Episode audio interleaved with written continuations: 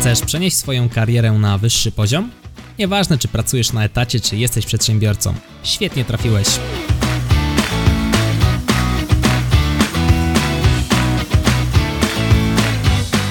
Nazywam się Michał Kowalczyk i witam Cię w Excellent Work Podcast. Cześć, hej, witam Cię w kolejnym odcinku Excellent Work Podcast. Dzisiaj temat efektu Dunninga-Krugera. Efektu, który no niemal na pewno na nas oddziałuje, który okazuje się być dość problematyczny w codziennym tutaj naszym działaniu. O co tutaj chodzi? Kto to w ogóle jest ten Dunning, ten Kruger i tak dalej? Jak to się w ogóle narodziło, jak ten efekt na nas wpływa? Otóż panowie David Dunning i Justin Kruger postawili kilka hipotez w odniesieniu do naszego zachowania i te hipotezy brzmiały w sposób następujący. Źródłem jest Wikipedia. W przypadku zdolności, którą każdy może posiąść w większym lub mniejszym stopniu, Osoby niekompetentne, czyli takie, które nie mają tej umiejętności, nie wiedzą jak bardzo jest to złożone i uwaga, co takie osoby robią, nie dostrzegają swojego niskiego poziomu zdolności. Nie potrafią prawidłowo ocenić poziomu zdolności u siebie, nie potrafią też ocenić tego poziomu prawidłowo u innych. Dodatkowo rozpoznają i uznają swój niski poziom zdolności dopiero po odpowiednim treningu danej umiejętności. W dużym skrócie chodzi o to, że jeżeli łapiemy się jakiejś nowej dziedziny, okazuje się, że przeceniamy swoje umiejętności, ba, jeżeli zderzamy się ze specjalistą w tej dziedzinie, nie jesteśmy w stanie ocenić, na jakim poziomie jest ten specjalista. I jeszcze głębiej idąc, nawet jeżeli już jesteśmy specjalistą w tej dziedzinie, no to również okazuje się, że znowu przeszacujemy te swoje umiejętności, tym razem w drugą stronę obniżamy wartość w naszych oczach. I teraz jak to na nas wpływa? Jak ten efekt na co dzień staje się dla nas uciążliwy? Myślę, że takim świetnym miejscem, w które możemy zajrzeć, jeżeli chodzi o zastosowanie efektu Daninga-Krugera, to nasze CV. Tutaj bardzo często pojawia się taka pozycja Excel średnio zaawansowany, najbezpieczniejszy poziom Excela. No niemal każdy tak wpisuje w CV. Ewentualnie, co bardziej odważni, wpisują sobie pakiet Office, poziom średnio zaawansowany. I teraz o co chodzi z tym byciem ekspertem, o co chodzi z tym efektem?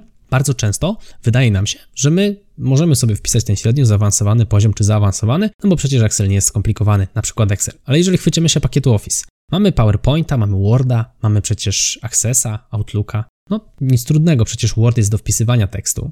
PowerPoint to jest program do robienia prezentacji. Access, a w sumie to nie wiem do czego to jest, kto by tego używał. Outlook, no program do poczty, a Excel, Excel to przecież tylko suma. No i tu się właśnie pojawia problem. O co chodzi z tym całym PowerPointem? Co w tym jest takiego trudnego? PowerPoint nie wydaje się być wcale trudny, no bo przecież slajdy to każdy potrafi zrobić. No właśnie, sama obsługa PowerPointa wbrew pozorom też może przysporzyć nieco problemów. Przecież mamy tam tryby prezentera, mamy możliwość dodawania animacji, przejść pomiędzy slajdami. Możemy zrobić naprawdę ekwilibrystyczne prezentacje, można sobie pogooglować jak wyglądają naprawdę kosmicznie dobrze zrobione prezentacje w PowerPoincie, można być mistrzem tego programu.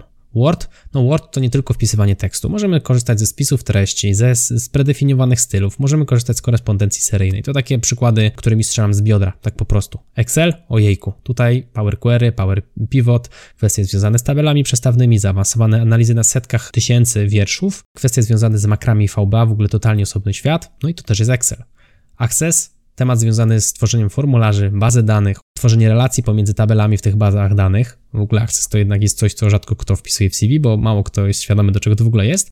No i Outlook. Na pierwszy rzut oka prosty program do obsługi poczty, ale przecież możemy tam sobie też zintegrować kalendarz, możemy sobie porobić filtry, autoetykietowanie, autootwieranie, inne rzeczy, planowanie spotkań. Jak najbardziej ten Outlook też potrafi być złożony. Makra możemy przecież też tworzyć w Outlooku, zresztą jak w każdej aplikacji pakietu Office, więc wbrew pozorom ten pakiet Office wcale nie jest taki prosty. I tu właśnie przychodzi ten efekt Dunninga-Krugera, który jest tak bardzo widoczny. Zazwyczaj wpisujemy sobie po prostu pakiet Office średnio zaawansowany, Enter gotowe, po problemie, nie? No właśnie i tu pokazuje się ta nasza niska kompetencja i problem z oszacowaniem właściwego poziomu tej kompetencji u nas. Zakładamy, że przecież to nie jest złożona kompetencja, więc na pewno jak wpiszemy sobie ten średnio zaawansowany poziom będzie ok, no i potem na rozmowie kwalifikacyjnej wygląda to średnio.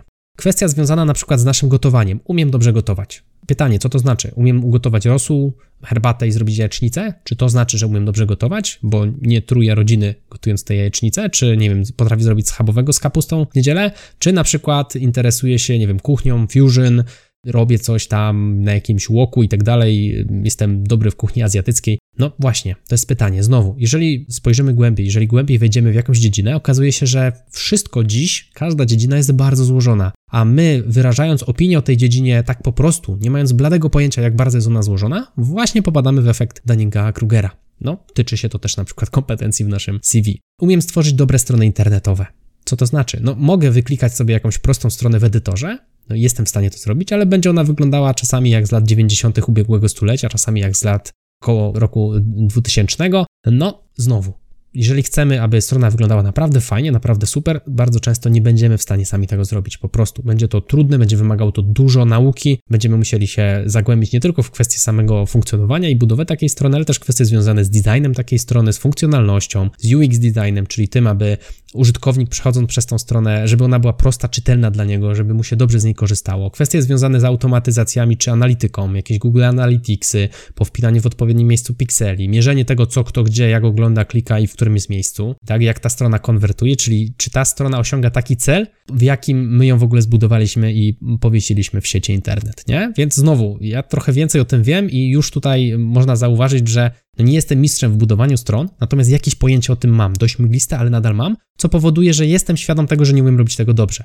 Natomiast gdybym nie wiedział o tym nic, pewnie powiedziałbym, no tak, no spoko, robienie stron to nie jest przecież jakiś rocket science i nic tu jest jakiegoś w tym trudnego. Dobrze piszę. Kolejna taka kompetencja, którą sobie też czasami lubimy dziś dopisać. O co chodzi z tym dobrze piszę? No, że potrafię napisać, nie wiem, ładnego maila. No i tu znowu, jak się głębiej nad tym zastanowimy, no to pytanie, co to znaczy? No bo jest taka cała dziedzina, która się nazywa copywriting, która się właśnie pochyla nad dobrym pisaniem, czyli takim wciągającym pisaniem. Takim pisaniem bardziej też w stronę sprzedażową, ale też negocjacyjną, to jest pisanie w jakimś celu, czyli tak piszemy, aby ten, kto czyta, wykonał aktywność, na której nam zależy po przeczytaniu tego maila, strony internetowej itd., tak itd. Tak A więc nauka dobrego pisania to też jest coś, co naprawdę wymaga czasu. Po pierwsze, trzeba trochę liznąć teorii, ale po drugie wymaga to też masę praktyki, żeby mieć taki feeling, co ten użytkownik końcowy chciałby przeczytać, nie? I znowu, samo dobrze pisze, wydaje się, no przecież każdy z nas umie dobrze napisać coś, no właśnie nie do końca. To też jest dość skomplikowane. I to też, myślę, widać, bardziej jest już tutaj trochę to związane z takim efektem halo, ale też mocno wiąże się z efektem Daniela Krugera, to jest wierzenie opiniom celebrytów. Jesteśmy w takim ciekawym miejscu w tym momencie, w kraju i na świecie i mamy bardzo dużo specjalistów z dziedziny zdrowia szeroko pojętego zdrowia, tak? Mamy też bardzo dużo specjalistów z szeroko pojętej ekonomii i bardzo często są to osoby, które na co dzień z ekonomią czy zdrowiem nie miały zbyt dużo wspólnego. No i takie osoby często gęsto wypowiadają się otwarcie o tym, jakie mają poglądy na dany temat,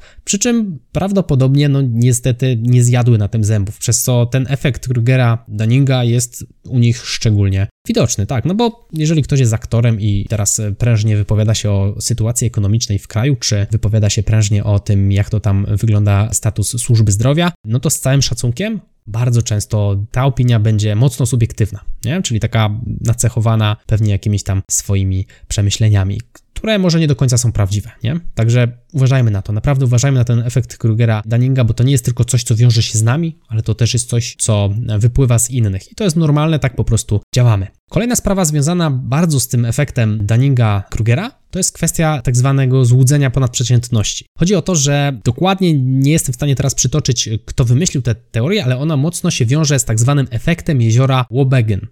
O co chodzi z tym jeziorem?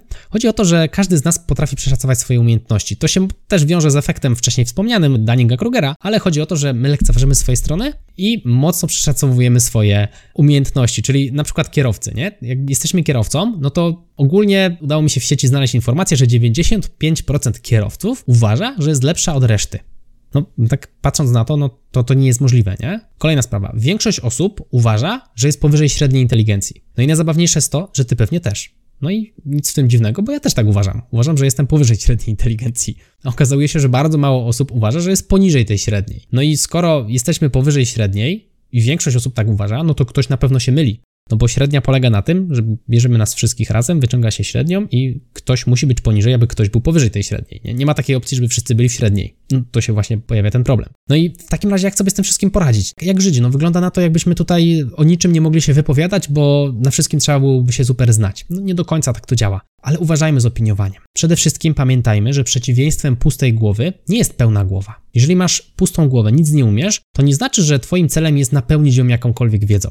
Nie na tym to polega. Przeciwieństwem pustej głowy jest głowa otwarta. To jest głowa, która wie, że świat jest złożony, która rozumie to, że nie wszystko jest takie proste i czarno-białe. Niektóre rzeczy są przecież szare albo są w odcieniach tej szarości. Dlatego jest otwarty, uczy się z wielu dziedzin i ostrożnie wydaje osądy, ostrożnie też radzi innym, jak żyć. Dlatego szczególnie tutaj, z racji motywu przewodniego całego podcastu, serii podcastów, pamiętajmy szczególnie wpisując w CV swoje kompetencje. Upewnijmy się, że to, co tam sobie wpiszemy, to nie jest takie, a sobie wpiszę, bo wszyscy tak wpisują, albo a sobie wpiszę, bo na pewno tak jest. Upewnijmy się, że te kompetencje, które tam wpisujemy, albo upewnijmy się, że te kompetencje, które słownie artykułujemy już na rozmowie o pracy, na przykład albo na rozmowie z szefem, na rozmowie ze znajomymi, w miejscach, gdzie faktycznie istotne jest każde słowo, które zostanie przez nas wypowiedziane, aby faktycznie te słowa były poparte naszą wiedzą, nie? Żeby to nie była taka opinia subiektywna, luźno rzucona bez żadnego wsparcia. Niestety wszystkiego wiedzieć nigdy nie będziemy, wiemy mało i pewnie dużo się nie dowiemy za całe nasze tutaj krótkie życie. Natomiast pamiętajmy, ostrożnie opiniujmy, starajmy się nie sądzić, no i szczególnie nie sądźmy i nie opiniujmy, jeżeli nie mamy bladego pojęcia o temacie. Tyle z mojej strony. Gorąco zachęcam do przeglądnięcia swojego na przykład CV albo do zastanowienia się nad tym, szczególnie przed ważnymi rozmowami w stylu jakichś negocjacji, jakichś tutaj rozmów z szefem o podwyżkach, zmianach, awansach. Teraz czas mamy jaki mamy, różnie tutaj bywa na tym rynku pracy, natomiast myślę, że podcast jest ponadczasowy i przyda się nie tylko w tych trudnych czasach, w których jest nagrywany. Tymczasem to tyle z mojej strony. Jeżeli podobał Ci się ten odcinek, zachęcam Cię do tego, abyś podzielił lub podzieliła się z nim z jedną osobą. Ja się nazywam Michał Kowalczyk. To był Excellent Work Podcast. Do zobaczenia i do usłyszenia w kolejnym odcinku. Trzymaj się, hej.